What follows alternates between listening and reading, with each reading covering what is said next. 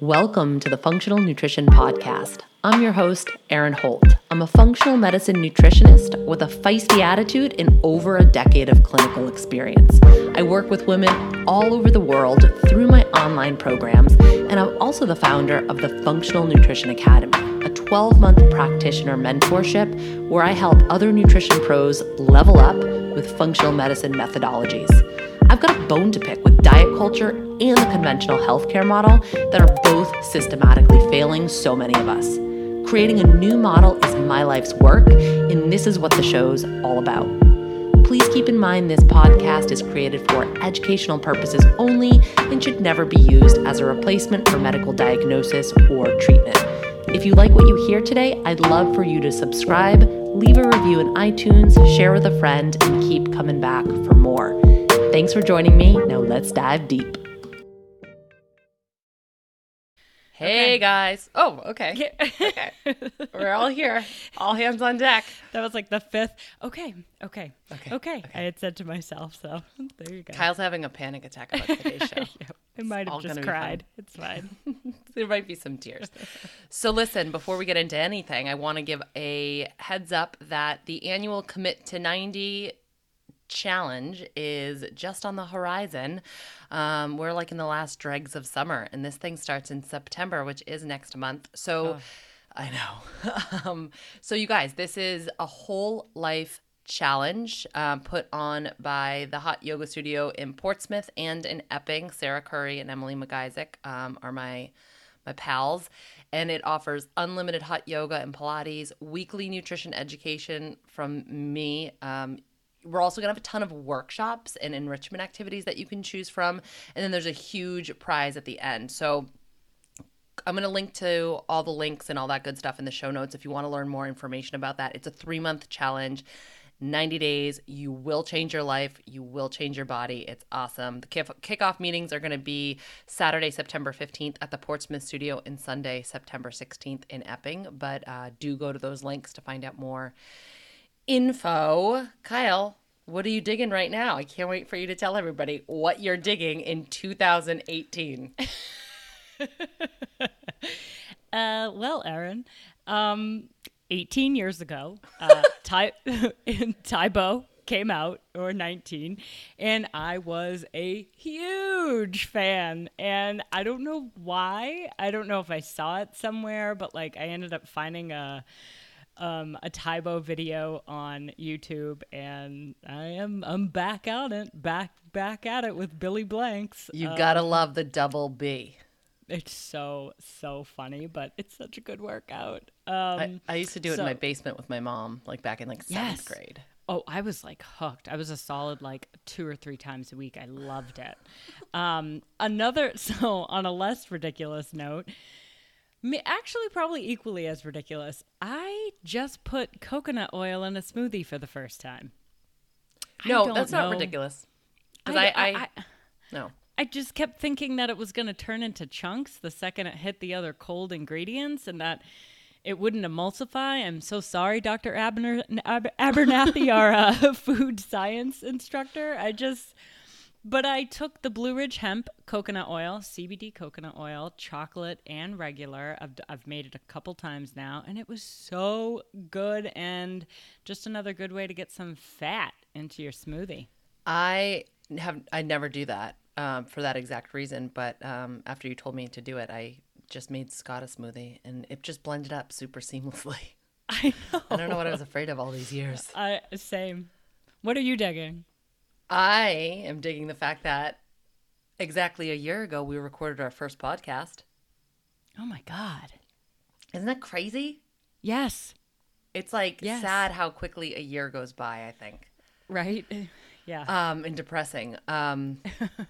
But it's kind of interesting timing because today's episode is going to be all about fear and evaluating fear in our lives and breaking through that fear.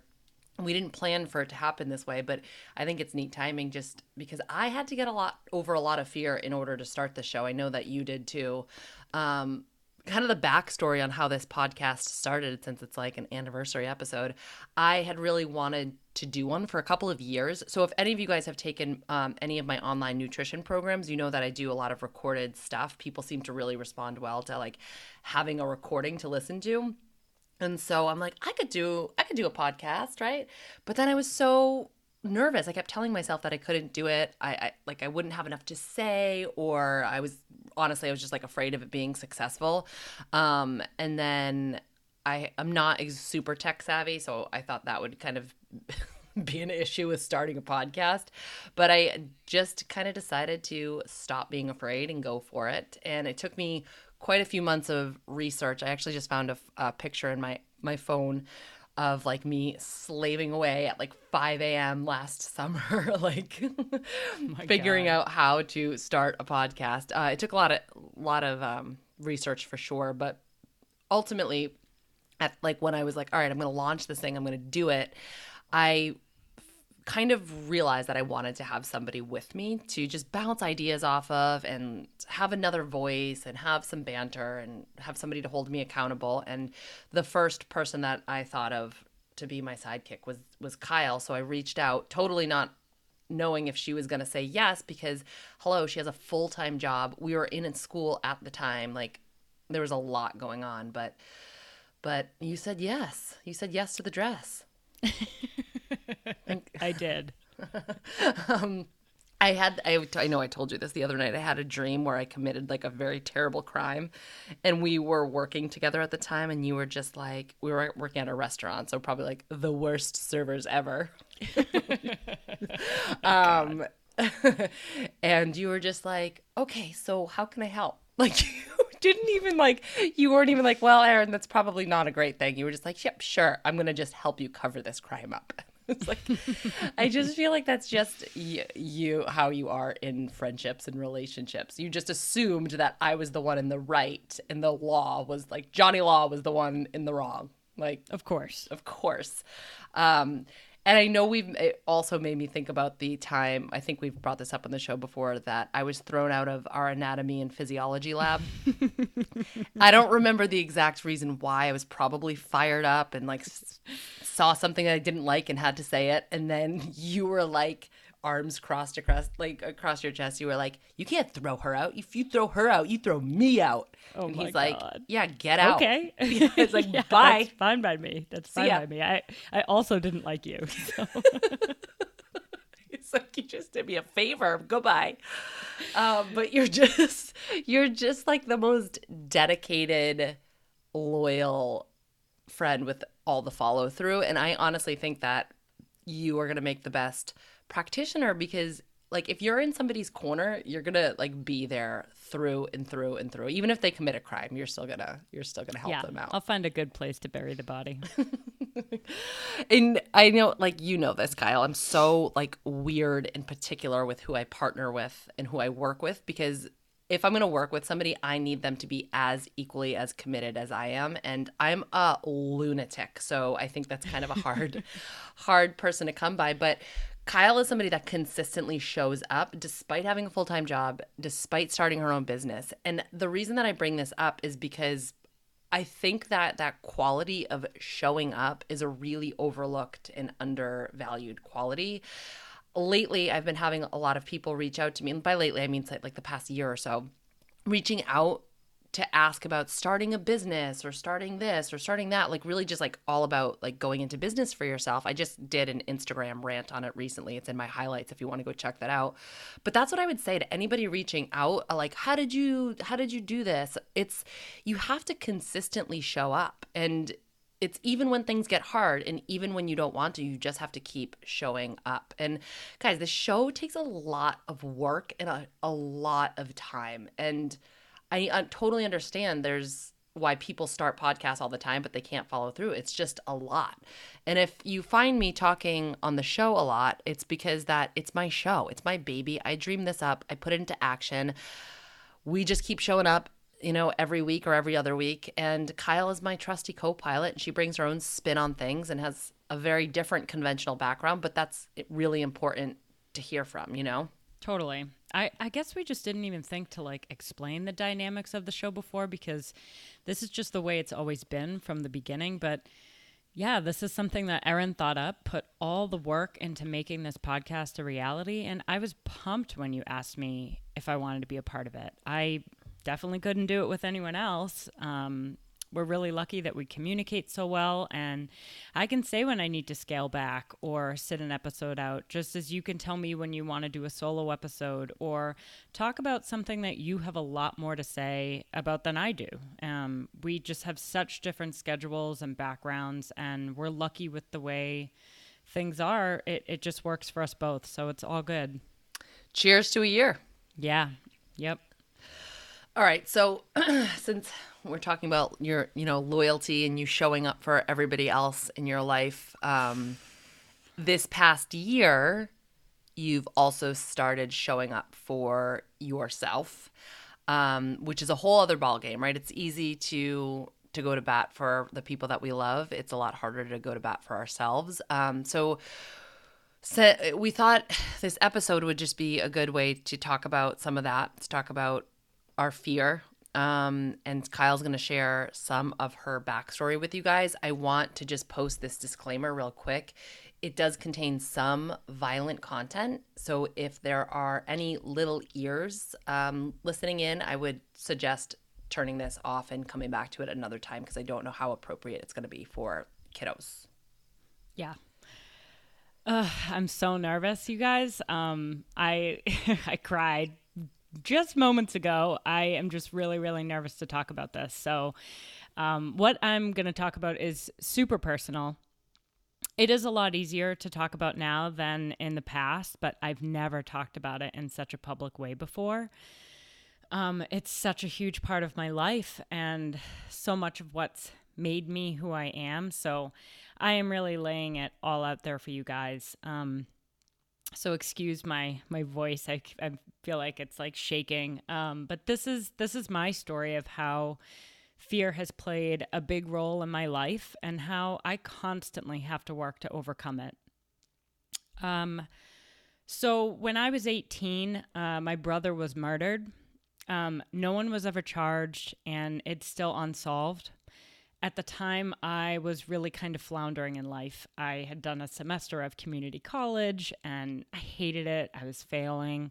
I was in an unhealthy relationship, which ended up becoming a reoccurring theme for me, and I wasn't getting along with my parents. My brother and I had this really special relationship and grew really close the older we got. He was 23 when he was killed, and he was my only sibling. It was just a super intense situation on the news, reporters at our house, articles in the papers, detectives interviewing each of us. It was crazy. Immediately after that, I dropped out of college, just worked full-time and shut down. Looking back on it now, I would say I had PTSD. I had horrific nightmares for 2 years after that, dreams of being murdered, attacked, raped, tortured, you name it. Sleep was exhausting. And I was paranoid a lot in the sense that I was just kind of always waiting for the next bad thing to happen. I would have to call my mom on my way home at night so she could watch me from her bedroom window walk the 20 feet from the driveway to the front door because I was petrified to do it alone. After the initial shock wore off, I was just numb and couldn't even really begin to feel the weight of what had just happened. I ended up convincing my parents to let me move to Florida. I said I was going to go to school down there, but really I just needed to get away from my small town and to go somewhere where I didn't know anyone and people didn't know what happened. It definitely was not easy for them, but they let me go because I think they just knew I needed to get away. So I ended up staying down in Florida for a year and a half, skipping classes and getting really heavy into drugs and drinking a lot. And I put myself in so many unsafe and risky situations. And I guess I was just testing life at the time to see what else could happen to me.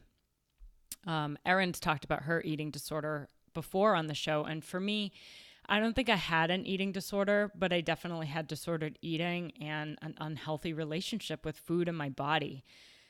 But it was never really about the food for me or really about my body. All of that stuff was under the umbrella of trauma and feeling so out of control in life that focusing on my body seemed like something I might actually be able to have some control over.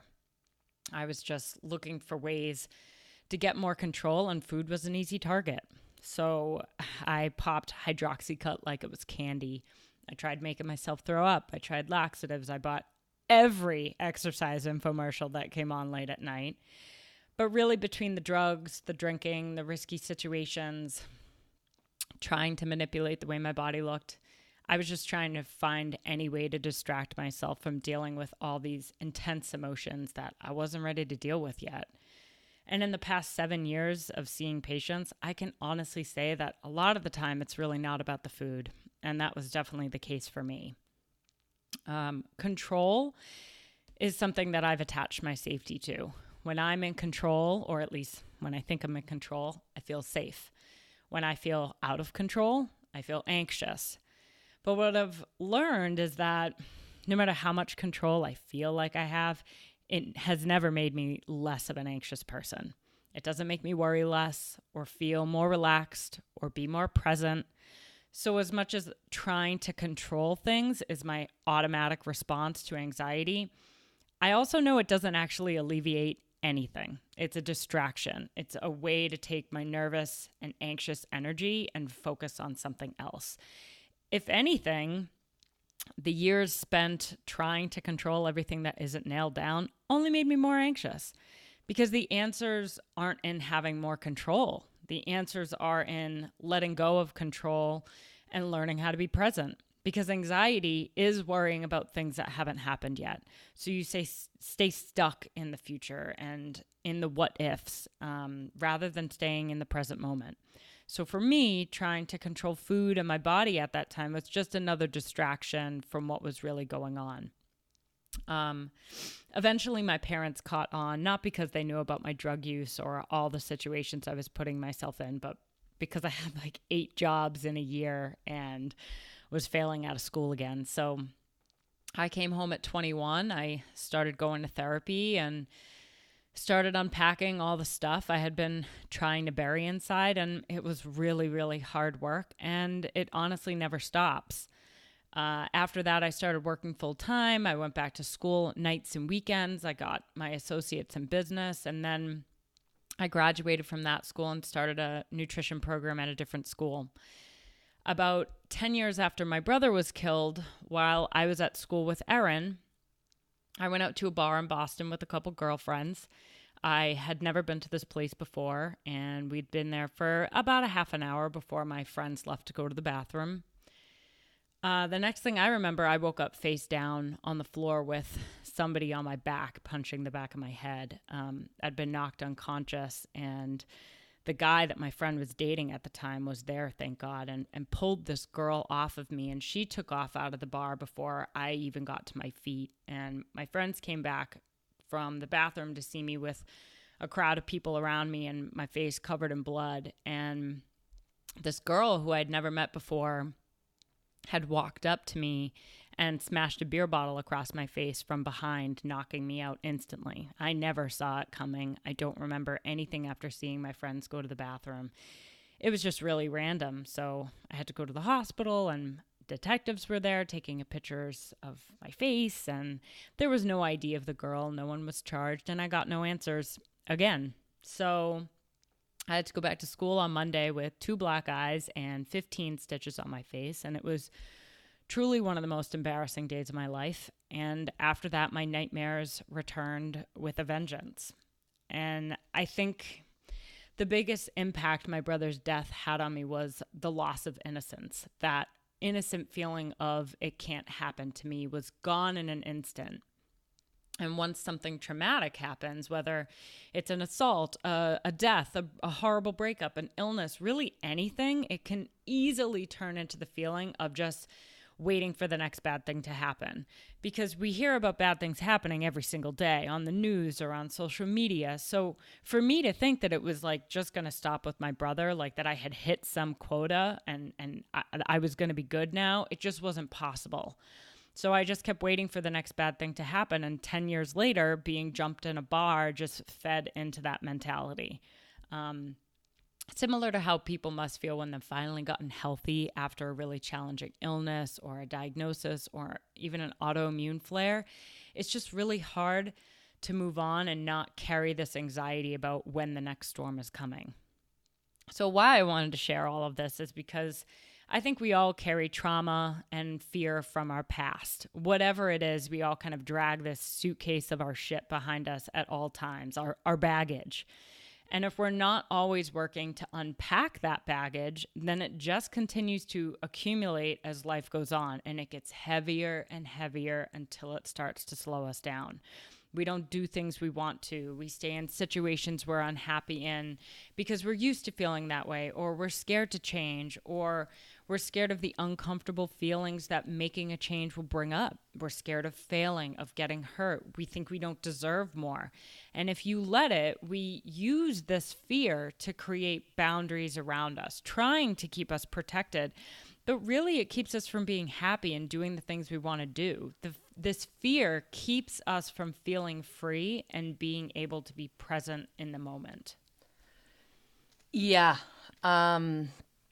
That was obviously a lot. I think what you just said reminds me of Joseph Campbell when he said, follow your bliss. But it's so hard to chase bliss when we're stuck in this paradigm of fear. And obviously, Kyle, your fear is there for a reason, but I think it's when it like runs a little bit rampant and dictates the pace of your life is when we need to really examine it. Fear is there for a reason. It keeps us safe. It serves a purpose. And so I think it's important to acknowledge that and even thank your fear for showing up. It's not like it's trying to do a bad thing. It's really just trying to keep you safe. But, it can also keep us from being happy and keep us from feeling truly invested in our lives. It really, when you said waiting for the next best thing or next bad thing to happen, I think so many people can relate to that feeling of like just waiting for the other shoe to drop. I've talked about getting neurofeedback before. Maybe I have, maybe I haven't. I get neurofeedback, and the guy that does it, Ray McGardy, so it's McGardy and Associates in Dover, New Hampshire, just if anyone's looking for it. He also does a lot of talk therapy. So I did a session with him, and in that one session, he gave me the word catastrophize, which I had never heard before. But he's like, you seem to catastrophize things. And I was like, oh my God, I need to run home and tell my husband this because it explains so much. But it's exactly, it's exactly what I do. It's like I plan for the worst case scenario. And I think in my head, if I plan for the worst case scenario, then I'm never going to be caught off guard. And I think this is, you were talking about your control. I think this is where a lot of my control issues come from. I try to control the outcome because like the little me inside needs to know what to expect. Because the real little Erin didn't know what to expect, right? There wasn't as much structure or stability as I needed in my childhood. And so I needed to like know what was coming. And we see this a lot with trauma, or if somebody grew up in an alcoholic household, or just if there's this lack of stability in childhood. It's like, I'm not going to be caught off guard one more time, so I'm going to shield myself against surprises by preparing myself for the worst. And it makes me think of something. One of the very first conversations, Kyle, that you and I had at school, I don't even know what we were talking about, but you said, my life has never been sugar-coated, so why should I sugarcoat it for someone else? And it's like we build up these barriers around ourselves, but we only put them in place to keep ourselves safe. We all have difficult things that happen to us. It's part of the human experience. And when we try to survive a hard event, we create a belief to try to make sense of it. If you have a parent that left, we create beliefs like, around that hard thing happening. We decide something about ourselves. We decide something about the world or about other people within the world around us in order to integrate and make sense of that hard time or that difficult event. And it's a survival mechanism. That's what, fear is. It's there to keep us safe and alive. But it's oftentimes these beliefs that we develop are an untruth. So these beliefs are built on a misunderstanding. We simply misinterpret something along the way. And if we don't do anything with it, right, if that fear just runs rampant, if we don't do anything with it, it moves from being a conscious thought to an unconscious thought. And it's the unconscious that's the place where we make most of our decisions from. That's where we are most of the time. So it's like we're living our lives according to these misunderstandings, according to these false beliefs or these untruths, and it takes us away from the truth of who we are. And so part of the work that I'm currently doing in my own internship with Jessica Flanagan is to examine my beliefs and my fears and really evaluate where they might have come from. And it's clearing up that junk, those misunderstandings, those beliefs that we make up in order to help us survive, clearing all that stuff. It's such powerful and healing work.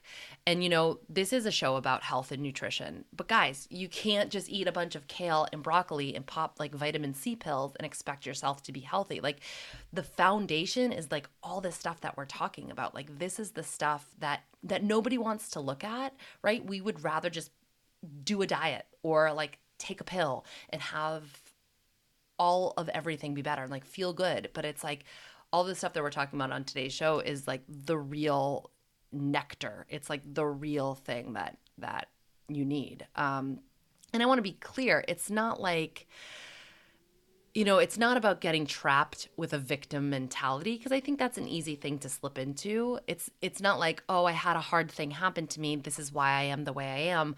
Poor me. Nothing will ever change. But it's more so like helping ourselves understand ourselves better. So it's like validating myself in a lot of ways. Like, oh, I'm this way for an actual reason. And it gives me an entry point to explore and also a potential way out of the pain. Because if I can see it, if I can recognize it, I can start to change it. And so Kyle, I know that you've been hard at work unpacking your suitcase, your luggage of fear, and all of your self-doubts and all of those beliefs this year. And honestly, as you know, I'm not just blowing smoke. I've known you for a decade. This has been such a huge year for you. I've just like seen so much change in you. It's like the butterfly, coming out of the cocoon. 100%. It has been huge. And exactly to your point, this isn't a victim story. I believe that there is so much power in telling your story, and this is a huge part of my story.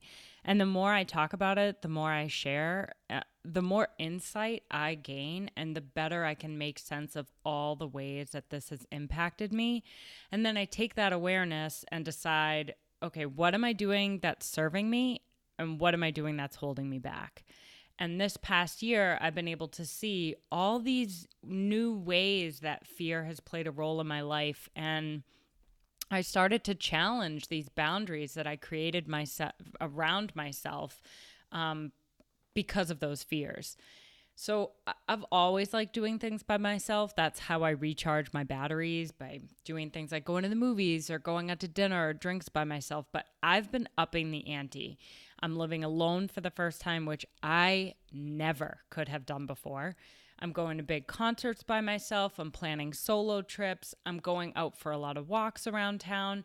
And each one feels like a mini victory. But I still have a ton of fear. It's rare for me to do something alone without imagining the worst case scenario. And there are still things I am not ready to do. But I'm trying to push myself out of my comfort zone and push through the fear, because I know with every ounce of me, I know the only way out is through. The only way I can get past the fear is by confronting it, not burying it, not avoiding it, or distracting myself from it. And I wish I could say my fear was contained to just my brother or me getting jumped, but over the past year, I noticed it's been a theme in a lot of areas in my life, relationships being one of them. I always thought of myself as a strong person because I made it through a lot. But fear has had a huge impact on my ability to have a healthy relationship. And once again, my need to control was at play here. If I could control this part of my life and make this relationship work and ignore all the red flags and gut feelings and just lock it down, then I don't have to worry about this aspect of my life anymore. And I'll be able to put all my energy back into, catastrophizing or, worrying about when the next bad thing is going to hit. Because I had this internal need to lock things down.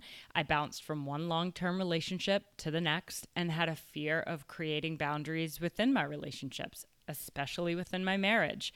And when I'd try to create boundaries, I wouldn't follow through with them because of fear. Fear of actually having to do something when those boundaries are crossed. Fear of admitting that I wasn't happy, that things had gotten really bad, that I wasn't with the right person, the fear of starting over, the fear of leaving, of admitting that I'd found myself in situations I never imagined I would be in.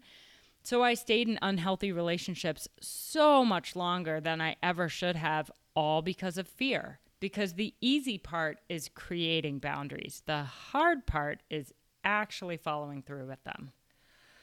The whole relationship thing is huge. I think so many people stay in relationships that don't work because they're so afraid of what's on the other side. I mean, particularly a marriage. How much balls does it take to leave a marriage? You mentioned the B word quite a bit, so let's talk more about boundaries, because you're right, the follow through is the really hard part. It's all fine and good to set them. But this is one of the questions I had put it out there on the gram, on the social media, and people wanted to hear from us specific examples of how we have set boundaries. So do you feel comfortable talking specifically how you've set them and followed through with them? Yeah, I mean, the biggest thing for me is telling people when things got really bad and I couldn't keep covering it up or making excuses and I couldn't keep the secret anymore, I told all of my closest friends all at once. And I did this because I knew once I put it out there and I told people what was really happening, that I would have to draw some hard lines in the sand and really stick to them. But now I had all these people around me holding me accountable. So that was huge. And it really wasn't long after finally being honest with everyone about how I was feeling that I finally had the courage to stick to my guns and leave, because I knew it would mean walking away from the life I had built and starting all over again. So it was going to be complicated and messy and painful, but once I let people in, I had this incredible support system around me of people who were showing up for me, and it was really fueling me to stay the course and just take it one day at a time. And I couldn't have done that on my own. So I would say if you feel like you create boundaries and have a hard time sticking to them, tell people close to you what's going on. It's like having an accountability partner to gently remind you of what you said you would do the next time it happens. Gently, or, maybe not so gently, depending on the person. All right. So another question that came up when we put out a call for boundary questions, and this is, totally different. That was more boundaries in relationships. But this is interestingly one of the questions that I get asked a lot about. It's advice on eating outside the home or eating in social situations, eating with your friends, eating with family members when you have food sensitivities or a limited diet, or you're trying to change the way you eat. Like, where do you draw the line and how do you interact with people? It's so funny because this question just reveals such a deep truth about people, that we're so afraid of being a nuisance or feeling different or being seen as high maintenance that that we are afraid to kind of set boundaries or hold our ground about something as simple as food. And so my personal answer is I eat the same way out of my home and with people that I do at home. I announced I was becoming a vegetarian at age 10. I was basically just like, I'm going to start eating differently than all of you, and I don't really care what you have to say about it. So I've had a lot of practice with maintaining this boundary in my life around food. And I don't really know, really how to give advice on that outside of saying, like, just do what's right for you and don't worry about offending other people. So that one is particularly easy for me, but there are certainly other things that have come up that are harder for me, like saying no, right? That's a big one, saying no to certain social or family engagements or saying no to other things. But I know that when I overextend myself, I get run down. And when I get run down, I don't feel well. And honestly, guys, I felt so bad for so long that I want to capitalize on feeling good, and I'm not willing to do something that could negatively impact my health just to make somebody else feel more comfortable. And so that is perhaps the biggest gift my illness has given me. It's the willingness and the strength and the motivation to put myself first, even if it could potentially upset somebody that I personally care about. It's... we're all for self-care when it looks a certain way, right? And we're all for supporting other women in taking care of themselves, like, when it looks a certain way. So, like, when it's a consumable product that we're all told we're supposed to want. So, like, we're all for self-care if it fits a certain mold, like an Epsom salt soak or a $45 candle or a bottle of rosé all day. But when we have to do something that's messy or hard or makes someone else uncomfortable, there's like less space for that, right? We give ourselves less grace for that. We're like, yeah, we'll do the self-care that's Instagrammable, but the real self-care is oftentimes really messy and sloppy. And I know I've talked about this on the show a bunch before, but it's like doing the hard shit. It's looking at those misunderstandings, those beliefs. It's looking at the fears, all that stuff we were talking about earlier, and maybe forgiving ourselves for having them, loving ourselves enough to forgive ourselves, to let ourselves off the freaking hook for once. I talk a lot about giving ourselves grace, and this is what I mean by it, being able to forgive ourselves. Sometimes self-care is crying and snotting and having messy emotions all over the place, unearthing and digging and like picking up stuff from the roots. That shit is hard work. Self-care is sometimes looking at someone you love and saying, I can't do this for you because it's not right for me. Self-care is saying no to something that you maybe want to do, but that you know it's not right for you right now. Self-love, self-care, self-respect, self-compassion, it's not easy work. It's not easy for anybody. I was talking once about how I choose to say no relatively frequently. And somebody said to me, well, it's easy for you. Like, no, it's not. It's freaking not. Okay, that's the secret. It is not easy for me. I might be more of a voice piece. I might be more direct. I might be able to say things louder than the person next to me, but it's not easy for me. It's not easy for anyone. But is it necessary for self-preservation? Yeah, you betcha. So talking about boundaries, in my opinion, self-care is setting boundaries and holding boundaries, however you need to do that. And I think the reason that it's so hard, like Kyle said, it is hard to do. It's because in order to set and hold boundaries, you have to overcome fear. It's like the fear of pissing people off, the fear of people thinking that you're a bitch, like the fear of doing it and then life being harder on the other side. Every single time I go to stand up for myself, it triggers real fear because historically women weren't really allowed to speak up for themselves, right? I mean, we were literally burned at the cross for doing so. And in some cultures, it's still very unsafe. So there's this real feeling of unsafety every time I stand up for myself, this real fear that I have to overcome to do so, whether that's creating boundaries in relationships, in my family, in my business, or otherwise. I feel like boundaries is like the key word for you over the past year or two. You have had to really make peace with the fear around setting boundaries in your business, and it hasn't always been easy. Yeah, I know. I've been tested quite a bit over the past like year to 2 years, I would say, specifically with business. There was a situation where my IP was used without my permission. And this is kind of like the thing that started it all. This started my boundary setting bonanza. And I had to approach someone who I respected deeply and had a very long-standing relationship with, and it did not go well. It was an awful situation, but as awful as it was, it taught me that the worst case scenario can happen. And, you were talking before about anxiety and kind of future tripping and trying to live in the future and control all the outcomes. And we all get anxious about stuff. And we run through all the horrible ways that it can play out. So in this this particular situation, the worst case scenario did actually happen.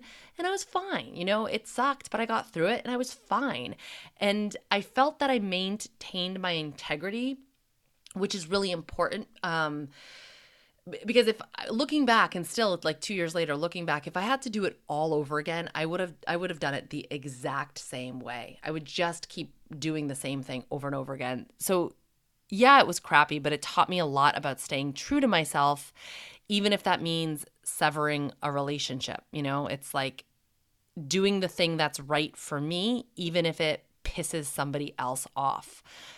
I think as women in this culture, we're taught to play small, and setting boundaries is not playing small. It's saying I acknowledge my own self-worth and I ask for what I need. And people will try to make you feel like you're high maintenance or you're egotistical or you're a bitch. But honestly, at this point in my life, I'm less interested in being nice than I am in standing up for myself. And I don't confuse my directness with being unkind, because in my heart of hearts, I am a very kind person. But also don't assume that my goal in life is to try to make you feel more uncomfortable, because it's not. Yes. And I also think as women in this culture, we're taught to put other people first, their needs and their feelings. We have to be the caregiver, the fixer, the support. But the biggest way I've practiced self-care is by making myself the most important person in my life. And it takes a lot of work to ignore the messages out there that make that act seem like a selfish or a wrong thing. Yeah, particularly when you have a man telling you otherwise. Yep. Moving on from that. We'll just leave that there. Just going to leave that gem there in case there's any listening ears. All right. So another thing that I continuously deal with, and I'm going to bring this up. This is specifically in my business, because we did get questions about how do you set boundaries in business? And so I know that we have other business owners that listen to the show, and I'm sure you guys can all relate, but I get asked to work for free a lot. And I don't think people necessarily understand that that's what they're doing when they're doing it, but that's what it is. So whether it's someone asking me out to coffee to quote unquote pick my brain about nutrition, or if it's somebody asking me to come speak to a group of people about health and nutrition without paying me, it's really hard for me to say no to these things, because I don't want people thinking that I'm a horrible person. And of course, I want to help as many people as I can, but I simply don't have the bandwidth for it. I am trying to run a full-time business on less than 20 hours of childcare. Okay, so that is my reality. So if I say yes to you, something else in my life is going to suffer, whether that's my health, my sanity, family time, something else will suffer. So I've had to practice saying things and it's taken a lot of time, a lot of reaching out to my friends to be how does this sound? How does this sound? A lot of boxes. But kind of what I've settled on is saying things like, you're more than welcome to set up an appointment during my office hours. Okay. Or I don't have time for pro bono work right now, but you're more than welcome to share my podcast with your audience. It is a free resource. And right now, that's the best way that I can bring their attention to the fact that they are, in fact, asking me to work for free. Because again, some people truly don't understand. No one's doing this with ill intent. But it's also establishing my boundaries. And it's saying look, I can't and I won't do this. At first it was really clunky and I over-explained myself way too much. I think as women, we have the, you know, the tendency to do that, to like explain why we're saying no. But it does get easier and easier and less scary the more that you do it. But it's still hard, man. It's still hard and it's scary every time I have to say. It's awkward, you know, it is. But since we're talking about business and people wanted to hear more about the whole work and career thing, Kyle, you've had to tackle some fear in your workspace lately. So can you talk a little bit more about that? So much fear. So much fear. When I went back to school, it's cool because it's like you're talking about like where the fear originated from, and then it's like it's peppering into every single facet of your life. And not everybody experienced the violence and the trauma that you have. Every single person can relate to all the stuff that we're saying because we let fear govern everything. So yeah, and the crazy thing is I had no idea until this past year. Like if I had not been doing the work, the therapy, the talking, the really sitting with stuff and really like making connections, because for me, I'm a verbal processor. So the more I talk about it, the more I'm like, whoa, and I'm able to make these connections. I never, ever saw that I had this much fear. It's so crazy. And now that I see it, it's like, oh my God, this is just like, it's so clear. So when I went back to school a couple years ago to study functional medicine, I did it because I couldn't see myself being happy in a hospital setting for the long haul. I knew I wanted to have my own business and just to be able to practice the way I believe in and have the time and space to be able to do that kind of work with clients. But there is so much fear around this. Fear of not having control, leaving the security of a full-time job where I'm comfortable and secure and I can rely on making the same amount of money every 2 weeks. But then also the fear of not being enough. Years of doing bad and struggling in school when I was young had me telling myself it was because I wasn't smart enough when really I just wasn't interested in any of it. But that's how I protected myself, by telling myself I wasn't smart enough to do more because I was scared to actually try to do more and fail. So it's really just limiting beliefs. And what I learned is that it's all kind of what you decide to focus on. Do I focus on my struggles in the past or do I focus on my achievements? And it's about recognizing when you're using limiting beliefs in an attempt to protect yourself from taking the chance to go after what you really want. And what I know for sure is that not being in control and having fear, it's just the way life is.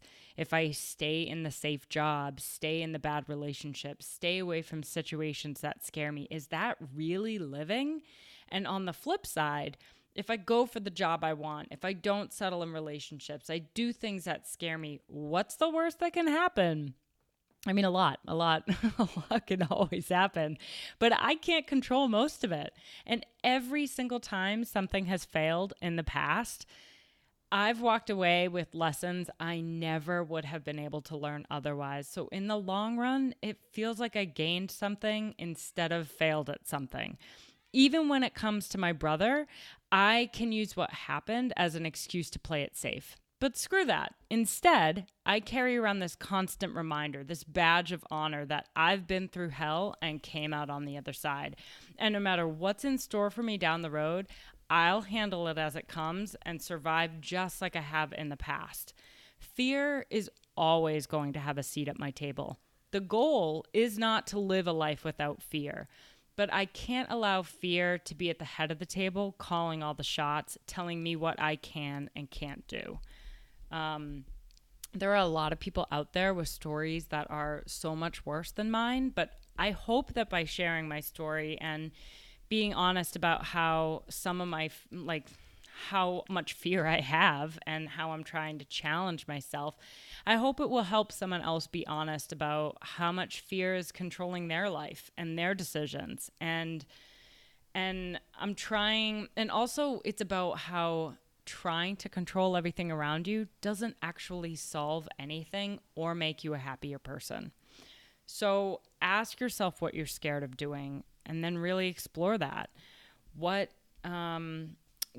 write in a journal, talk to friends or family or a therapist, meditate, be in nature, whatever helps you get in that headspace. Think about what you could gain by doing something that scares you. Something that you really want to do, but that you're scared to do. What kind of an impact would it have on your life? How is your fear holding you back? How is your need to control things preventing you from living in the present? And what boundaries do you need to create? And how are you going to be able to value yourself enough to follow through with them? Yeah, dude, all of those questions. It's heavy stuff. It's, well, they're all questions that I had to ask myself this year too. They definitely resonate with me because I had to sit with them all this year, and it sucks. It's not easy work, like we keep saying. But I had to be really super honest with myself where my fear was holding me back in terms of my body and in getting sick. I know that I've spoken about it on the show before. In the summer of 2014, right after I had my daughter, I started to feel really sick. And I thought I was crazy, and I thought it was like my fault. And oh my God, I'm getting emotional. I'm just getting choked up now thinking about it.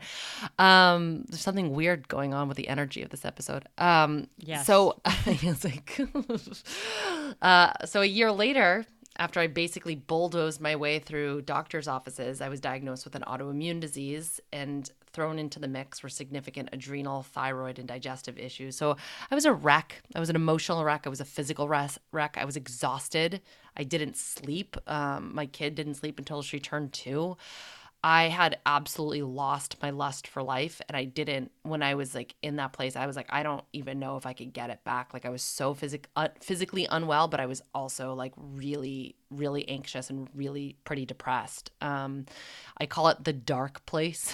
It's one of the reasons, honestly, if I'm being super honest, it's one of the biggest reasons that I don't want to have another child, because I'm so absolutely terrified of going back to that dark place. I don't think many people in my life know just how bad it was, but there's some real PTSD around that time. And my healing journey has been a long one, and I've talked about many different parts of it on the show. I'm really open about it because my hope is that, like, in talking about my experience, other people can glean tidbits to, like, help them with theirs. But I had to set a lot of boundaries for myself around my health, saying no, going to bed at certain times, having certain food restrictions, not traveling a lot, not doing much socially. People didn't understand it, and I just had to be okay with people not understanding what I was going through. But I also, at the same time, got very controlling around my health.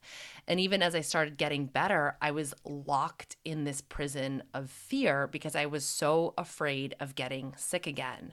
And I think that's something that I realized recently, the distinction between boundaries and control. For me, control is always created out of fear, whereas boundaries are created out of self-respect and something I'm doing to take care of myself. So this summer, I would say I really this past winter and spring, I noticed how this fear was showing up and how it was holding me back, quite frankly. And so this spring and summer has been a real practice in trying to give up some of that control while still maintaining my boundaries. To give an example, we traveled around a lot this summer, and I was like, all right, I'm not going to micromanage everything. I'm going to be more relaxed about certain things. I let my husband do the grocery shopping for one of our camping trips, which might not sound like a big deal, but to me it is. I was a little bit more lax about my sleep, having cocktails, eating out. But I also did what I had to do to take care of myself. Like I would carve out alone time. I would make space for myself. So I was really trying to strike the balance because fear and trying to control the fear has really kept me sidelined from many activities that I used to enjoy, like specifically different types of exercise. I would think to myself, oh, my body can't handle certain things. This could trigger a flare. This could make me feel unwell for a really long time. I could get sick again. you guys know we've had Dr. Kristen Zames, physical therapist, on the show before, and she treats me, and she has for a couple of years now, at least a year. And something she said, and she helped me realize, has really shaped how I approached overcoming the fear of getting sick. I'll share a quote that she gave me. When you believe your body is not resilient, that is a fearful state. When you are in a fearful state, your brain automatically goes on defense. Your body begins to protect. Your whole system goes into that fight or flight response, and your movement patterns and muscle response changes. So when I was living in this fear of like thinking my body wasn't resilient, it was almost like a self-fulfilling prophecy, because I would get hurt and I would get sick more often because my body was just like locked into fight or flight. So with her help, I started to challenge myself and test my resiliency despite the fear. Like Kyle, like you said, it's like the fear is always going to be there. It's always going to have a seat at the table. It's just about making sure it is not running the show. It is not sitting at the head of the table. And reminding myself over and over again, the fear is here for a reason. It's trying to keep me safe. And like respecting that and soothing the piece of me that's really scared by, well, at the same time, not letting it run my life. So I think I might have mentioned this before on the show, but there were, we recently, my husband and I, a couple of months ago, climbed a decent mountain, and I would not have let myself do it earlier because I told myself I couldn't handle it physically. The night before we went for that hike, I had a full-blown panic attack. I couldn't sleep. I was like, I can't do this. My body can't handle this. So I felt that fear, and then I chose to do it anyway. And that was one of the ways that I really taught myself, look, I can do this. And in doing more, in like pushing myself outside of my comfort zone, I'm providing evidence to myself that my body is in fact resilient, and I'm not fragile, and I'm not weak, and I can bounce back from things. So, you know, I think we can all attach ourselves to our pain points, whether that's physical pain or a diagnosis that limits us, or it's emotional pain or trauma. And our identity can really become wrapped up in those pain points. We can get so attached to our stories, to our beliefs, to our fears, and they can limit us. So I think that what this episode is about is showcasing ways that we've poked the fear bear, so to speak, and it is really scary, but it is also extraordinarily freeing on the other side. So that's kind of all I have to say about that. Whew, this was a big one. Would love to hear your feedback. So yeah, maybe not. Maybe not. If it's nice feedback, because honestly, we both basically cried in this episode. So take it easy on us. Gentle feedback. Oh shoot. I'm supposed to make an announcement of who won the giveaway. Yeah, okay. So hang on, let me find it. Do you want to say anything else? Do you want to perform like a circus bear? I guess I'm gonna have to. Okay, I have a question for you while I look up the winner. All right, yeah. So we talked about busting through fear and like evaluating our fear and evaluating limiting beliefs. What would you say for somebody that's like, all right, where do I start? Like, how do I start to do this? What have been like the three biggest things that have been really helpful for you? You can take your time. I would say like just make a wish list. Like make a wish list of like what you like what you would dream of doing, and then figure out like what do you think is standing in your way. And I felt like for me, most of the things weren't actually obstacles. They were all just stuff that I needed to like work to get over. You know what? That's such a good point, because for so long I thought that like, I love what you said. Like, so I thought that my obstacle was my health. Like, oh, this autoimmune disease is the reason that I can't do anything. It's a thing that's holding me back. And when I really spun that on its head, I realized that was not true. That was an untruth, because look at what I've been able to accomplish in the past 3 years with an autoimmune disease. It's like, right. I'm a freaking badass and I get shit done. And like, maybe the autoimmune disease was given to me in order to show me that. I completely agree. Had I not made the decision to leave my marriage and I mean, like, I'm in a state where I don't have family here. So, I mean, it was just, I truly had to start over all on my own. And I have never felt, this way in my entire life. And it's because I did what I knew I needed to do, but was so freaking scared to do it. And I wouldn't have felt the way that I do now if I didn't just take the leap. So you just kind of have to, the only way out is through. And just trust yep. in your life. Yes. Okay. So with that, we have a winner. So this week I'm giving away a BeautyCounter long-lasting lipstick. They really are long-lasting. They're awesome. And it's in the color First Date, which is just a very pretty flattering color. And that is going to N. Quib, N as in Nancy. I don't know if it's really Nancy, but like N Quib. So N Quib, send me an email at erin@erinholthealth.com. And if you don't know what this is about, we're randomly choosing somebody to give things to for free, also known as a giveaway. I'm super awkward right now. This is basically... Give things to you for free. Okay, so what you need to do is go onto iTunes, leave us a review, a written review, and also a star rating. And bunch of stars. Give us a bunch of stars. And then we're gonna go through every podcast from here until October. We're gonna go through and randomly select a winner to give you like a free item, and that's that. Go leave us a review. It's called a giveaway. In some cultures, it's referred to as a giveaway. Not here, though. No. Not here. I need to make it as wordy as possible. All right, so that's it. Goodbye.